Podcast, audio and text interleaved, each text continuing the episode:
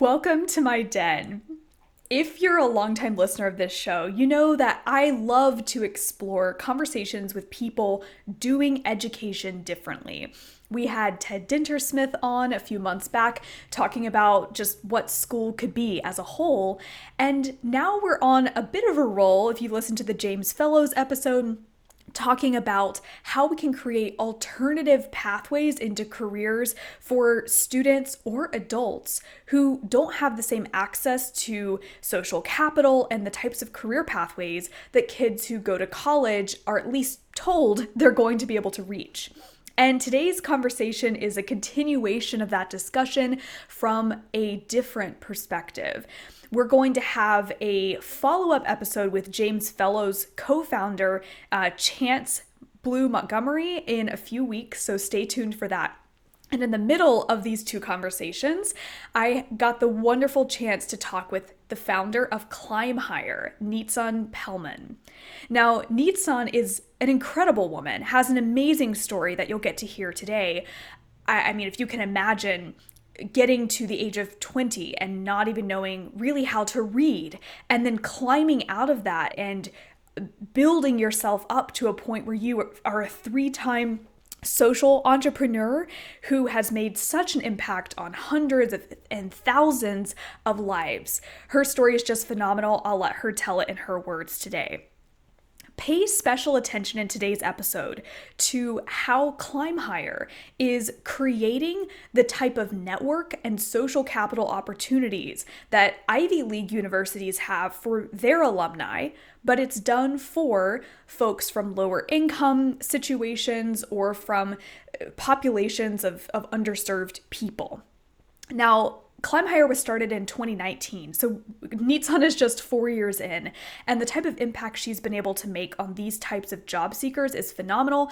Um, I would highly suggest if you enjoy today's conversation, just going to check out ClimbHire. It's it's a play on words, so it's climb and then higher, H I R E check out their site and the types of learning tracks that they offer. Uh, you could actually become an employer if you're looking for a way to diversify your workforce and to really access these high potential people, as I'm sure you heard from the James Fellowes episode and will hear from Chance's episode of what's happening in the UK. Nitzan's doing a very, very similar thing here in the US, um, sending their people on to become Salesforce administrators, digital marketing professionals, um, data analytics staff. So I really, really encourage you to check out her website and her work if you enjoy the conversation today. I am super pumped for you to hear this. Make sure that if you're not following us on social that you go check us out. We are publishing teasers now for each of the episodes coming out every given week so you can see what amazing leader we're going to be interviewing next. Uh, you can find us wherever you get your social at Native Digital Show on Instagram, LinkedIn, etc., etc. So uh, I will not hold us any further. Enjoy this episode. Nitzan is amazing. Without further ado, buckle up your seats or your time machines if you're cool like that, and join me in my living room with the amazing Nitzan Pelman. You're listening to Native Digital, Native Analog, the show where we unpack the collisions and commonalities between my generation and yours. I believe that if you don't have a native digital on your board of directors, your leadership team, or at least one you pay to pester you like a fly in your ear, your business won't survive. Let's change that today.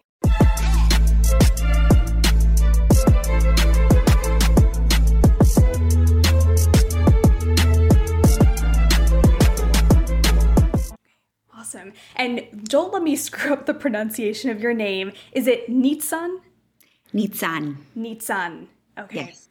That is, by the way, that is just beautiful. And your daughter as well, and her name, or Orly, you said? Mm-hmm. Orly? What, what's Hebrew, the history? Of Hebrew names. Um, mine means a bud of a flower in Hebrew, and hers is my light. Um, we both have like Israeli names, basically, but we're not Israeli. That's beautiful. So, what what inspired your your parents to name you Nitzan, and then your daughter to continue that Hebrew lineage? Um, my my parents are children of Holocaust survivors, And so the establishment of a Jewish homeland and a Jewish state was really meaningful to them. And so they gave us Israeli names, and I kind of continue that tradition. That's incredible. I so my name, I've always thought that the the Hebrew version is so much more beautiful and I will screw up this pronunciation, but isn't something like Hana?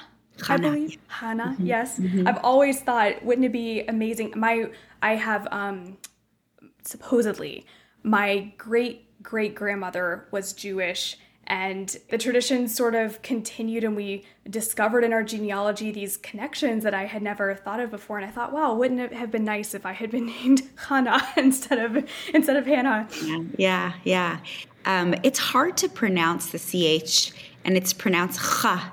So Chana. And like, it's just, if you haven't grown up speaking that way, it's kind of like a hard thing to say. That, so do you speak Hebrew at all?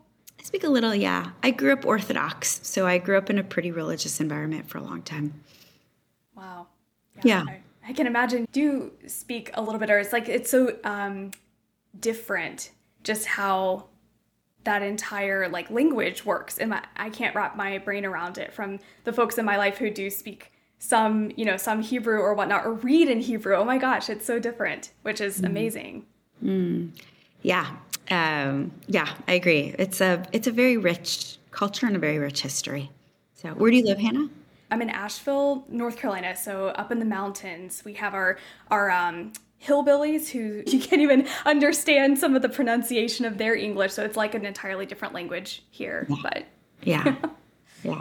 Wow. But Speaking of, of rich history and, and things, I want to actually get us started on a spicy topic before we go back and get to know you. And I cannot wait to get to know you better through this whole conversation. But um, you shared something recently in a video that I saw that you were just being very open about in your childhood. I think it was first grade, where you were like labeled as a, a, special ed child or essentially given one of those labels that all of our kids get at some point in their very very very early years and i'm really curious like what did that label do to you or mean to you at, as a first grader at that time and um, and then we'll sort of i want to expound on this of like what does this mean to other kids and the, and the way that we're sort of labeling them from a really early age yeah. I mean, it's hard to know because at this point now it was, you know, 35 years ago. Um, and I think the way that we assessed kids 35 and 40 and 50 year plus ago is really different than the way that we do it today. Um, so I just, I remember that I just kind of struggled with the way that education was, was kind of presented. So much of learning in classrooms in older, more traditional environments where teacher stands in front of kids and speaks and kids engulf learning that way. And most people don't learn that way. People learn by doing, they learn by interacting, they learn by moving. And I just didn't learn in that traditional way. And so school was always hard. Um, and once you get a label, then you live into that label and it's really hard to not live into it. Um, so teachers had really low expectations. I remember essentially learning the same thing year over year over year. Like, you know, September would roll around and they would be like, let's start with this grammar lesson. And it was like the exact same thing we had learned the year before. And so it was really demoralizing. It didn't it didn't convey that there were higher expectations for us as kids that had these labels and they would pull us out into classes and so, you know, we gave ourselves our own name. We called ourselves the stupid kids. And you know, it was the stupid kid classroom and it was a really humiliating um, period of life and I remember just wanting to be as far away from school as quickly as possible um, so that I just wouldn't be in that environment for any longer than I had to be. Which I think is why, you know, then the hole gets deeper and deeper because then you don't want to do the homework and you don't want to do the things that would catch you up because you just feel bad. Um, so I would say that that was true for most of my growing up life. I finished high school without ever having read a book and pretty much like couldn't really write or read at a level that made sense to another adult. Um, and then there was a really big switch for me Thank you for for sharing that. So just going back for a moment to that, you know, first grade when you're getting these labels and you, you said the kids in your classroom you labeled yourself the stupid kids. Like what sort of things were you hearing from teachers or administrators or whatever that caused you to start labeling yourself that way? I mean, I think that there's something so physical about pulling yourself out of one space and into another. And everybody who is moving from one space to another is labeled in the same way. Um, so I think that there's just some natural things that kind of occur. Um, and and honestly, this is why they've gotten most schools districts do not track kids in this way anymore. There's a much more integrated um, school system out there. They just don't pull kids out in the same, or they they might pull them out, but um, it's more for like specialized learning experiences one on one, as opposed to like this whole group of kids now is like in this separate classroom. And that just creates so much stigma. And I think that there's just just really low expectations for what we could accomplish. Like people didn't push us, they didn't challenge us, um, and they didn't find other ways to make learning interesting. Learning was just boring, and it was and it was the place that you felt the worst about yourself. So then, you know, you just internalize those labels more and more and more because nobody finds a different way to help you experience or understand the world. It's really interesting that you describe, you know, the 30, 40 years ago this was happening and and many much of it's different now and I'm really curious what you're seeing maybe with, you know, your daughter and in your school systems, um, I work a lot with schools right now and with lots of teachers, etc. And to me, a lot of those things haven't gone away. Like what you were just describing. Maybe it's not the same sort of segmentation in the exact same way, but there are still um, these sort of quote unquote like rigorous levels of academia that we hold kids to that no longer mean much, but allow labels to be put on to students and for education to continue the same way with that that you were describing a second ago of the teacher just dumping a bunch of knowledge on kids and expecting them to retain it um, and then test take and test drill and sat prep and the test prep industry is six billion dollars i just mm. found you know found it a couple months ago so it's it, the idea that the school system has shifted entirely. I don't i don't see that with the schools that i work with and i'm really curious like what are you seeing in your area in terms of the way that knowledge or the transfer of knowledge or teaching has evolved or has it? I mean i couldn't tell you you know more specifically right now because I don't work in the K 12 education space and haven't for a long time.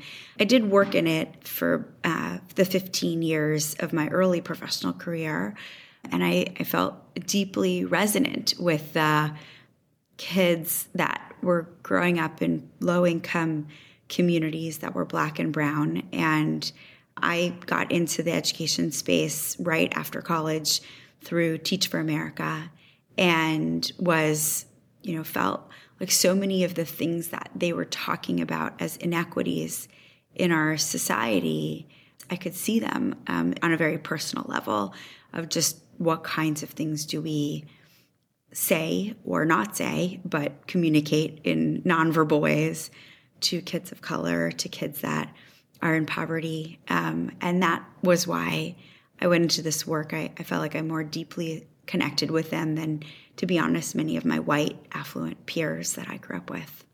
So I, I've worked now for almost 25 years on creating different kinds of educational experiences for the people that we serve in the various organizations that I've built. Um, and all of that comes from the very deep belief that if we believe in people in a different way and we in- invest in people in a different way, we help them see and maximize their potential in different ways.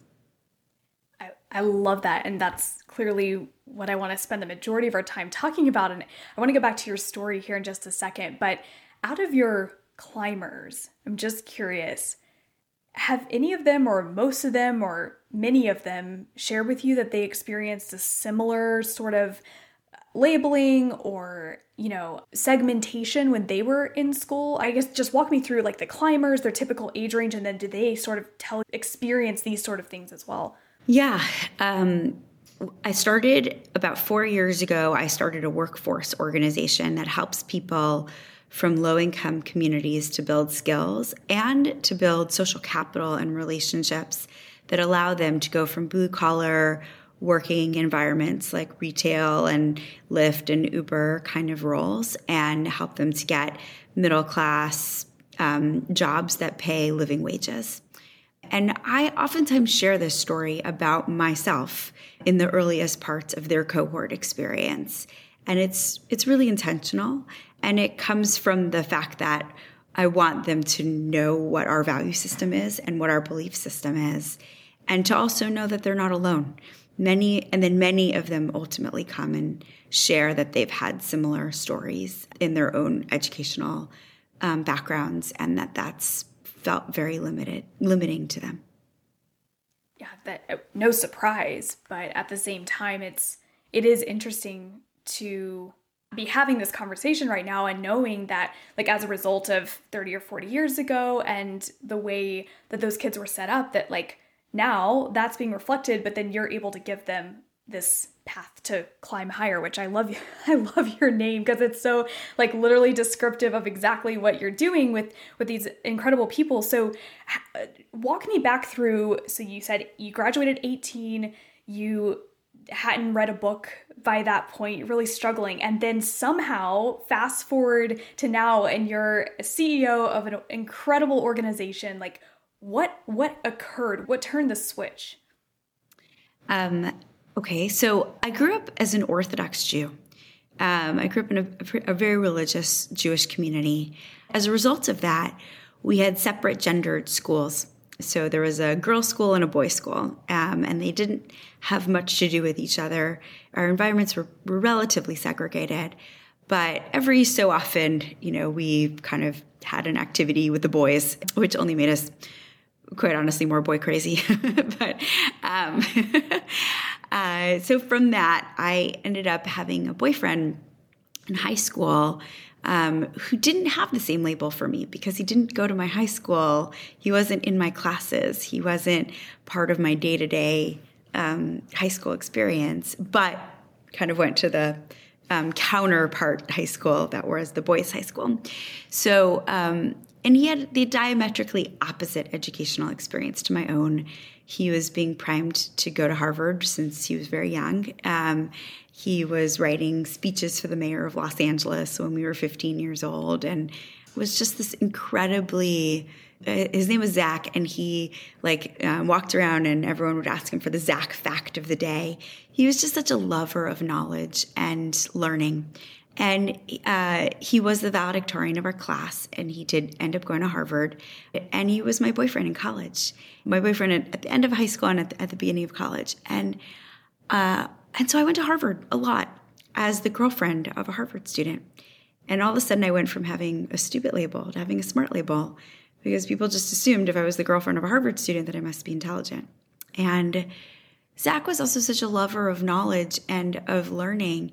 And we would spend weekends like talking about Michelangelo's art and Kantian ethics and why the Sunnis and Shiites in the Middle East have been in thousands of years of um, tribal strife. And um, I just came to learn and understand that I actually loved learning. And uh, and it was through this kind of untraditional relationship, the relationship of a boyfriend as opposed to the relationship of a teacher or the relationship of a of an educator of some kind. It was somebody that was a peer um, who loved learning so much themselves, and then through osmosis, we came to spend so much of our time in our own bonding learning together. And that really opened me up. But it also came with a very, very painful realization that I had 18 years of catch up work to do.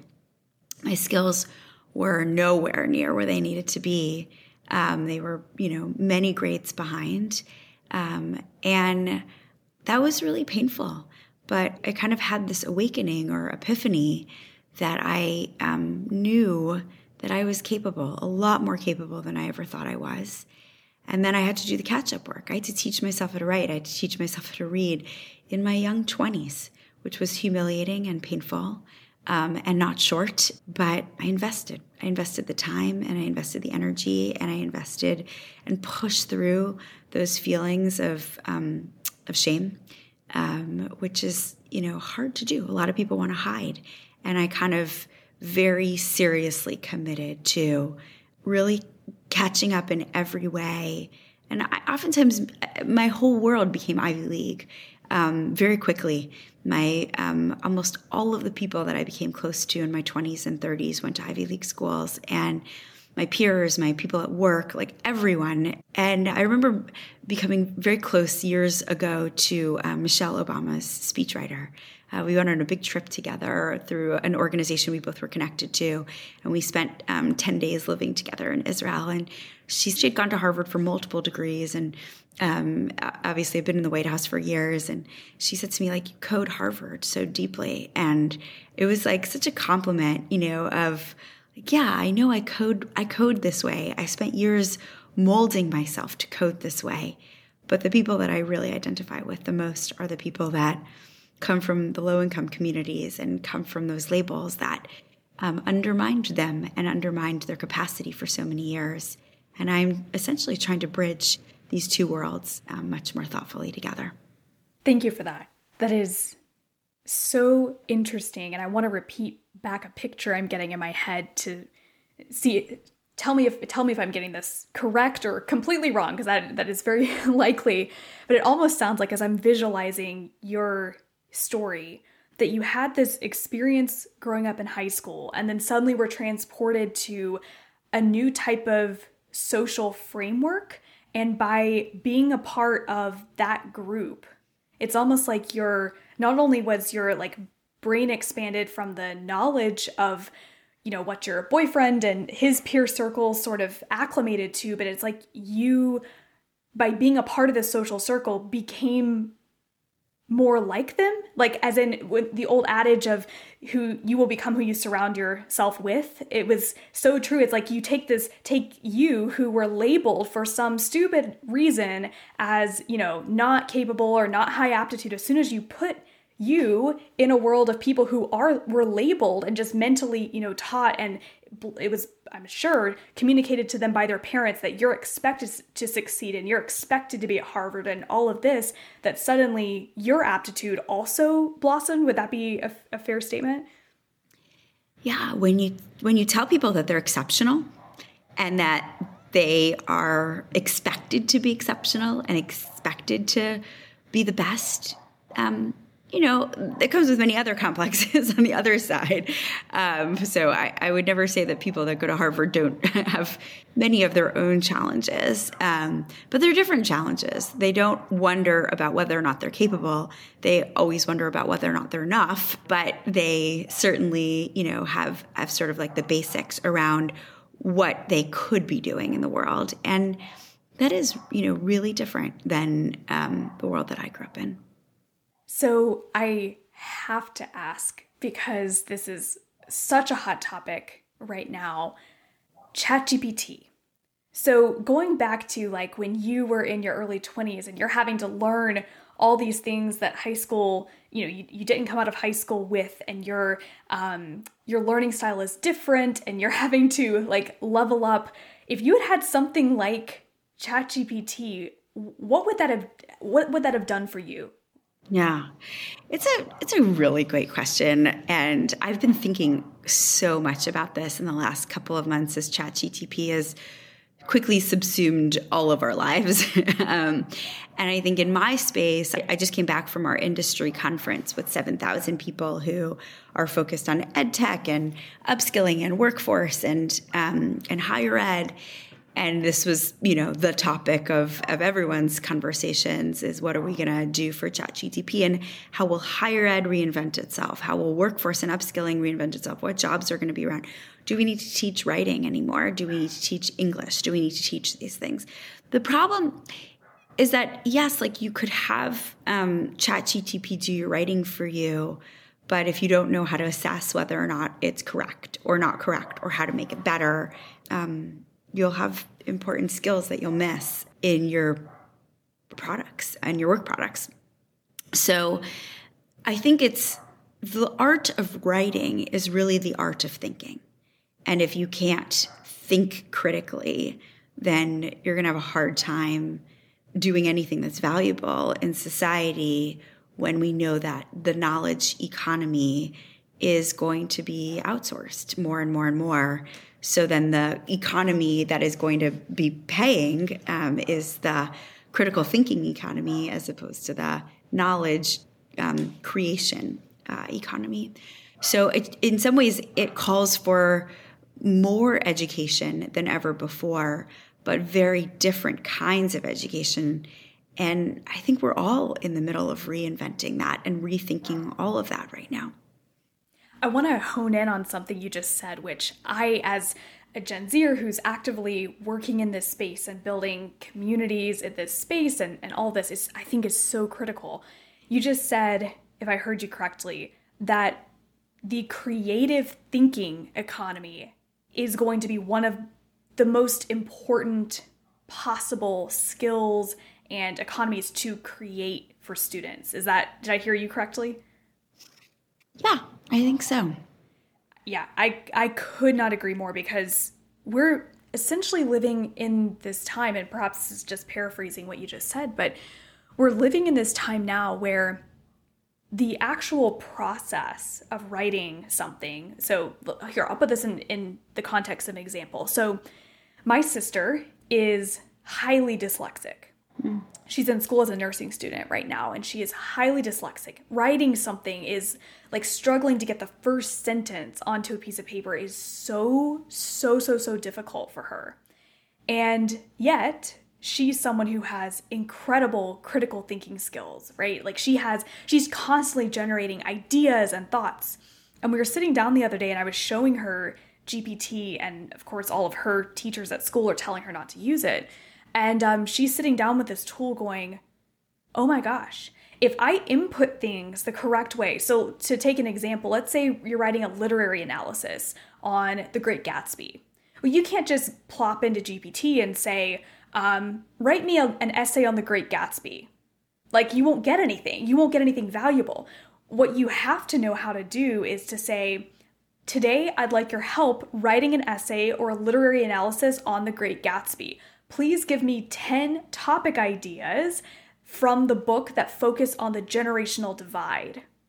And mm-hmm. then it, you know, generates the topics. Then you say, okay, I love number three about, um, I don't know, the shallowness of Daisy's character and how it, you know, so basically the point is as you're going through these prompts, you're having to be the one who's idea generating, critically thinking, thinking about analysis. Mm. It's it's a tool to make you smarter, right? So if you choose that topic, then you say, "Okay, I love that topic. Now please write an outline for my essay."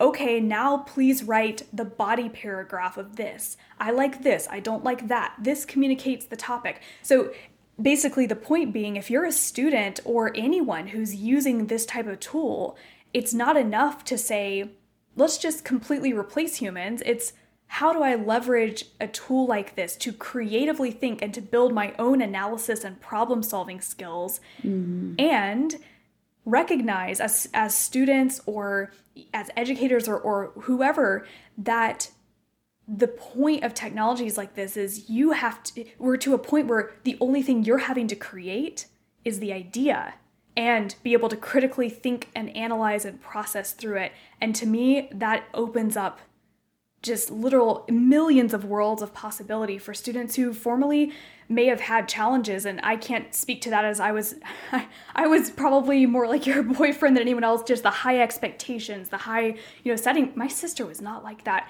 You know she struggled so much through school and still struggles. And um and so it's interesting to speak to someone who also had a similar you know experience with struggling through the way education is now. And I'm just fascinated you know to hear you say critical thinking is the skill and like we've got to really focus on that so these tools make sense and actually help us. Yeah. There's um I've seen like that there's a whole new category of job out there and it's called chat GTP or AI um, uh, prompt engineer.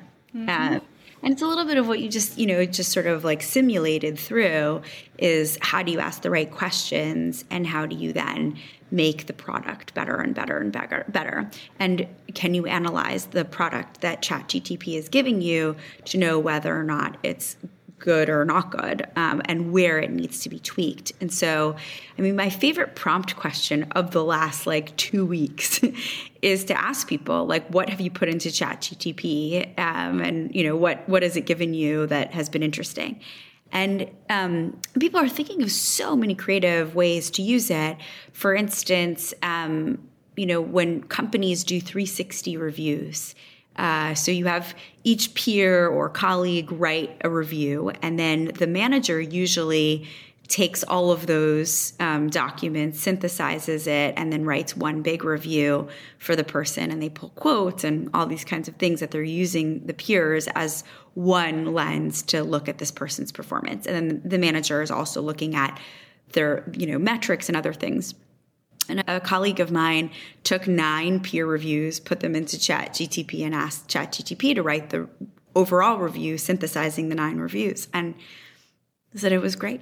Um, so uh, I think that more and more the creation of the work is. And by the way, that that same person also told me that um, they they're part of a university system and they put into ChatGTP could create a phlebotomy curriculum for incoming freshmen on how to learn, you know, the the basics of phlebotomy, and um, and it generated a really great um, curriculum. And then, you know, I said, okay, well, tweak it so that it's not for incoming freshmen of college, but it's incoming freshmen of high school, and it could do that, like you know, really easily. And and so I think it's, again, one of these things where the knowledge itself is not going to be um, what is valuable anymore, but it is how we as humans interact with that knowledge and critique it or make it better. Uh, just what were the human aspects of that work?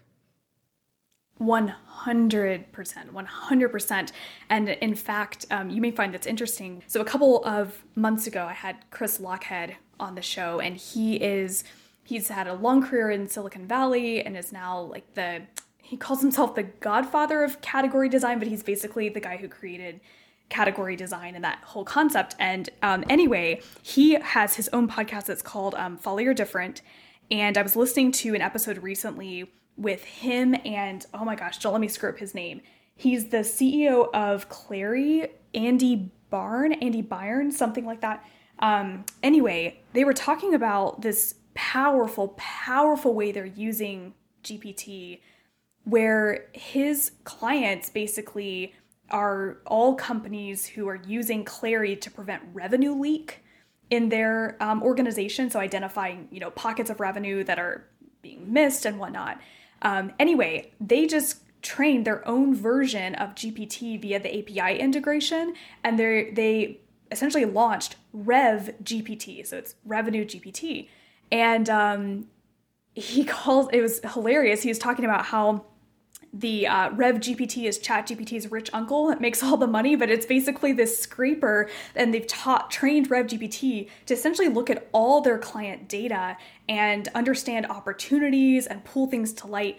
And it was something like a crazy 500 new sales leads that they were able to garner in like 24 hours from using Rev GPT to calm data. And so, you know, here I am thinking, wow, the the implications of this are so broad spanning you know whether it's um, a talent organization like ClimbHire or you know a revenue organization or salesforce like whatever the amount of data and insights that gpt can produce is going to unlock so many potential um, so much potential for the individual humans and also for organizations and um, so anyway i just to go down this route a little bit i'm really curious like how are you guys thinking about GPT at ClimbHire? Like, are there um, applications to help um, multiply the opportunities or the options for these climbers who are coming to you and you know upskilling and and getting on new career paths from a very different world or very different type of job how are you guys thinking about gpt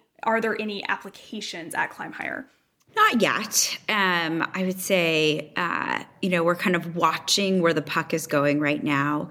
Um, we've been launching a digital marketing cohort um, this year uh, in partnership with Google. It's an e-commerce. Um, uh, it's an e-commerce um, learning track, and we've been talking a lot to um, ad agencies and sort of like the big um, holding companies in the you know agency world, and it's and it's great. They seem to have a lot of demand for entry level jobs, and um, you know I'm optimistic about it. But also watching closely, it's uh, we haven't seen large scale companies knock out people yet um, for ChatGTP. We are just seeing like use cases of it start to you know flutter around.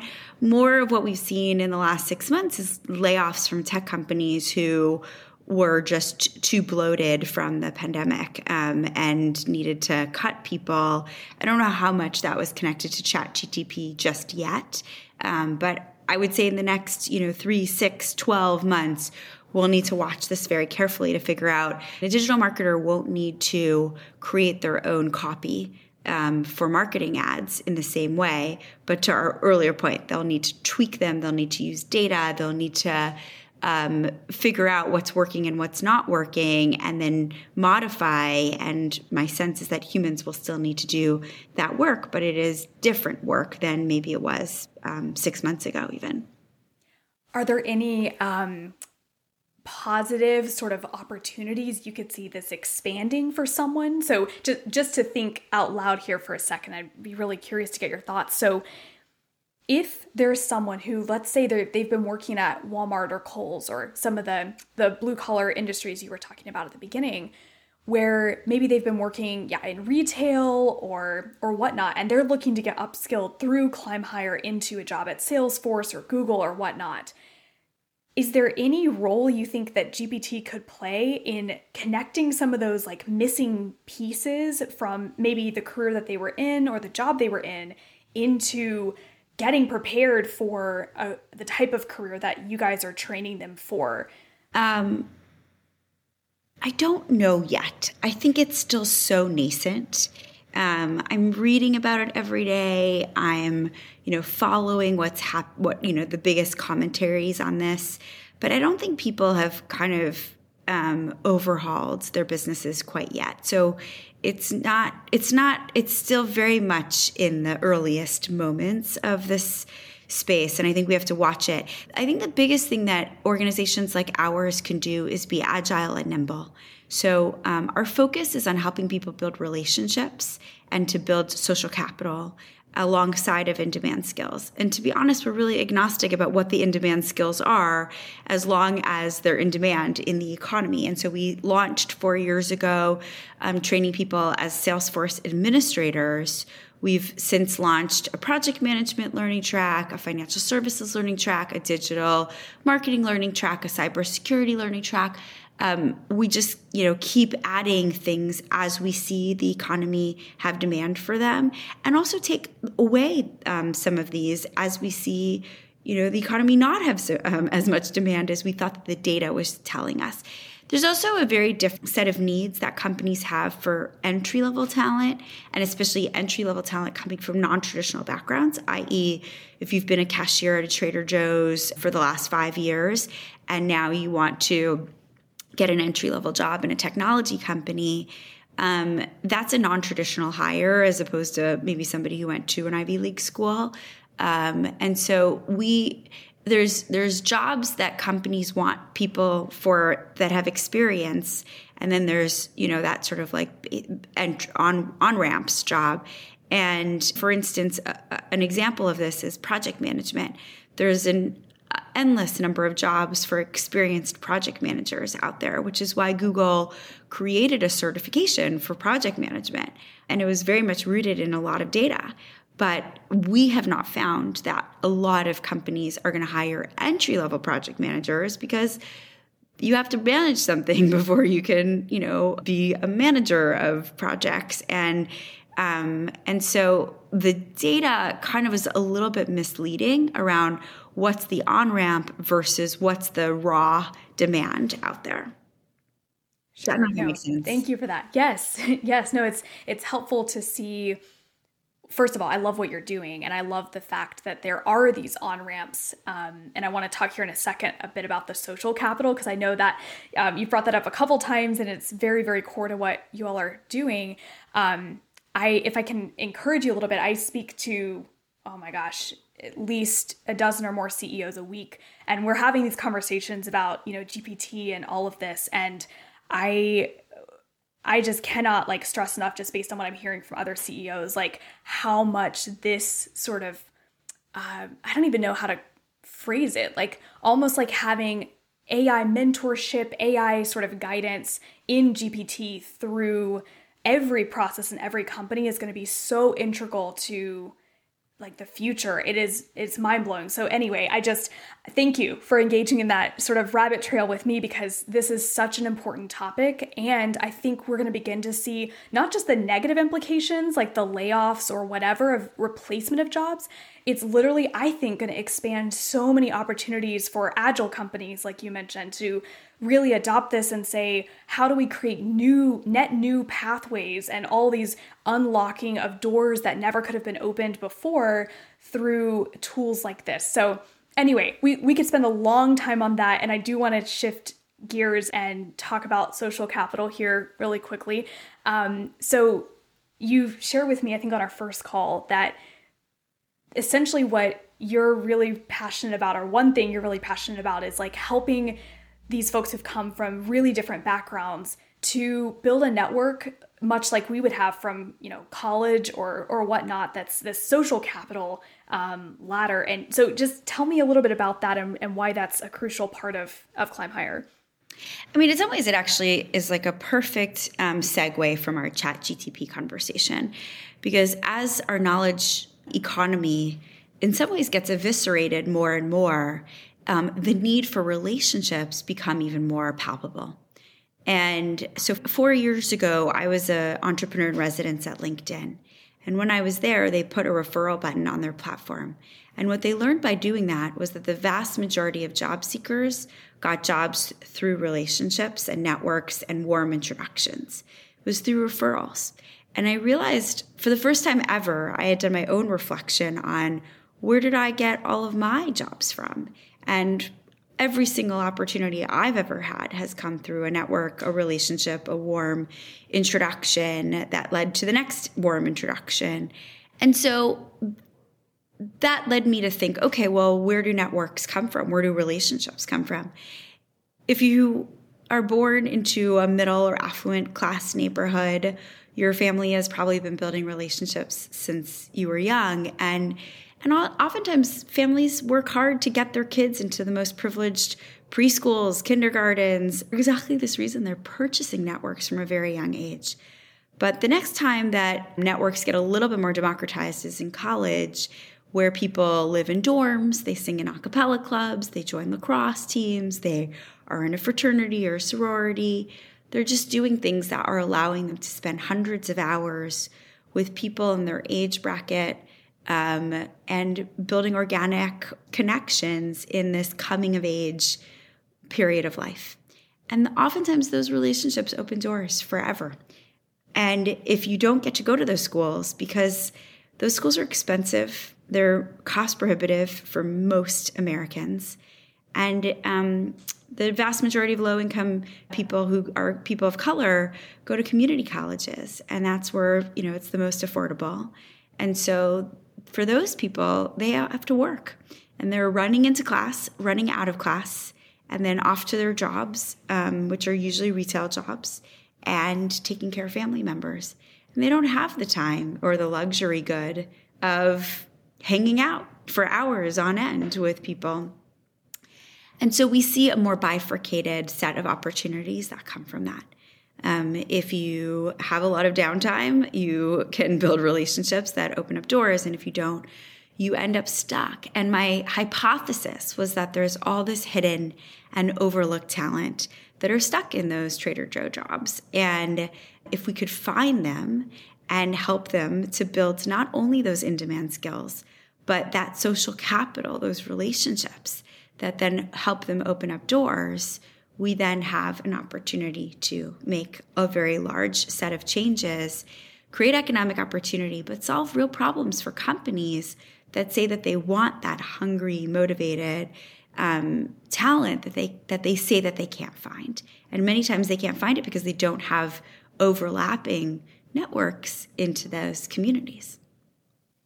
This is huge. Thank you so much for sharing that. And just as we sort of close out our time together, are there any stories that you want to share of climbers who have, you know, like taken this network, taken the social capital, been able to um, been able to succeed or or get on into new networks? Like what what comes to your mind right now? Yeah, I mean, we see hundreds of examples of this now.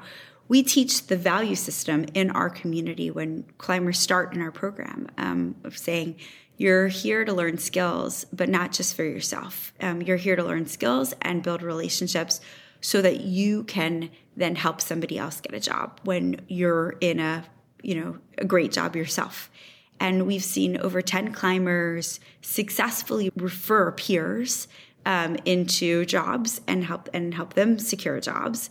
Um, and that's just the very beginnings of uh, of the network effect.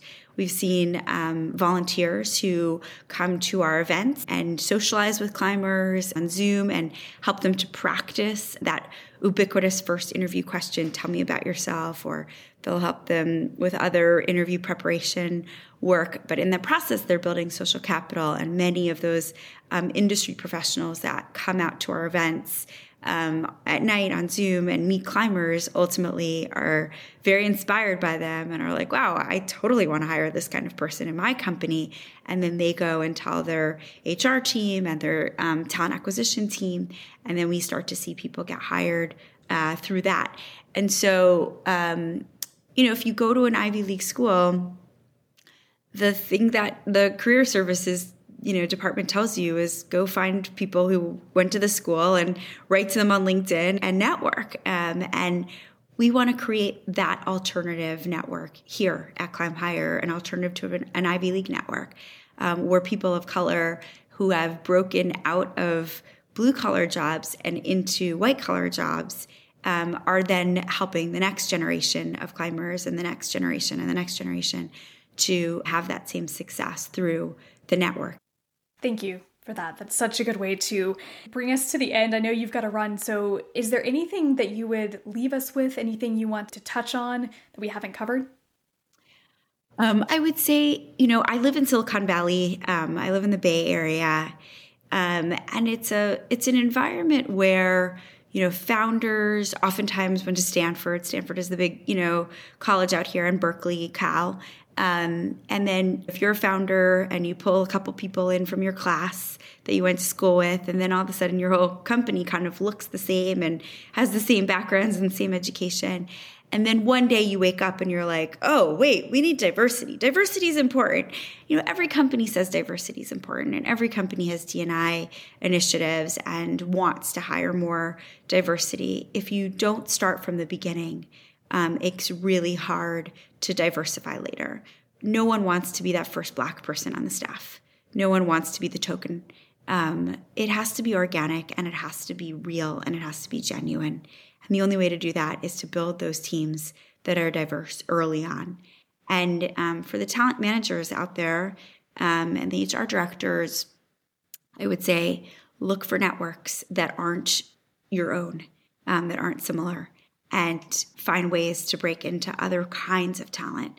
And ClimbHire is a great place to do that, but there's plenty of others. Um, because if you don't, the problem gets harder and harder as the culture and as the optics of the company, i.e., if somebody goes to your website and they mostly just see white people, they're not going to want to come to your company. And so this is a problem to work on early and to solve early. And when you do it, and you tap into diverse networks, more diversity comes from that. So, so good. So, so good. And just one final question here. So, if a talent manager or someone wants to gain access to that type of network you just described, can they literally just join ClimbHire like as a partner? Is that how that works? Yeah, we have over 50 employer partners, and pretty soon it'll be closer to 100 who have hired from our ranks, hired our people, come back to us and hire more every time they have open slots. Um, we have a whole talent and employer partnerships team, and we would be very happy to serve up talent to anyone who's looking for it. Amazing. Thank you so much for being on the show. You're welcome back anytime. I have a feeling we could talk about all these different things for hours and hours. So I appreciate you. Yeah, thank you so much, Hannah. Um, appreciate the time and all of the curiosity that goes into making these podcasts feel so um, uniquely authentic. Thanks for listening to the Native Digital, Native Analog show. If you enjoyed this episode, I'd really appreciate it if you would subscribe, leave a rating and review, and tell your friends. If you're looking to connect and talk more about attracting and retaining Native Digitals, you can reach me at hannahgwilliams.com. Thanks again, and I'll see you next time.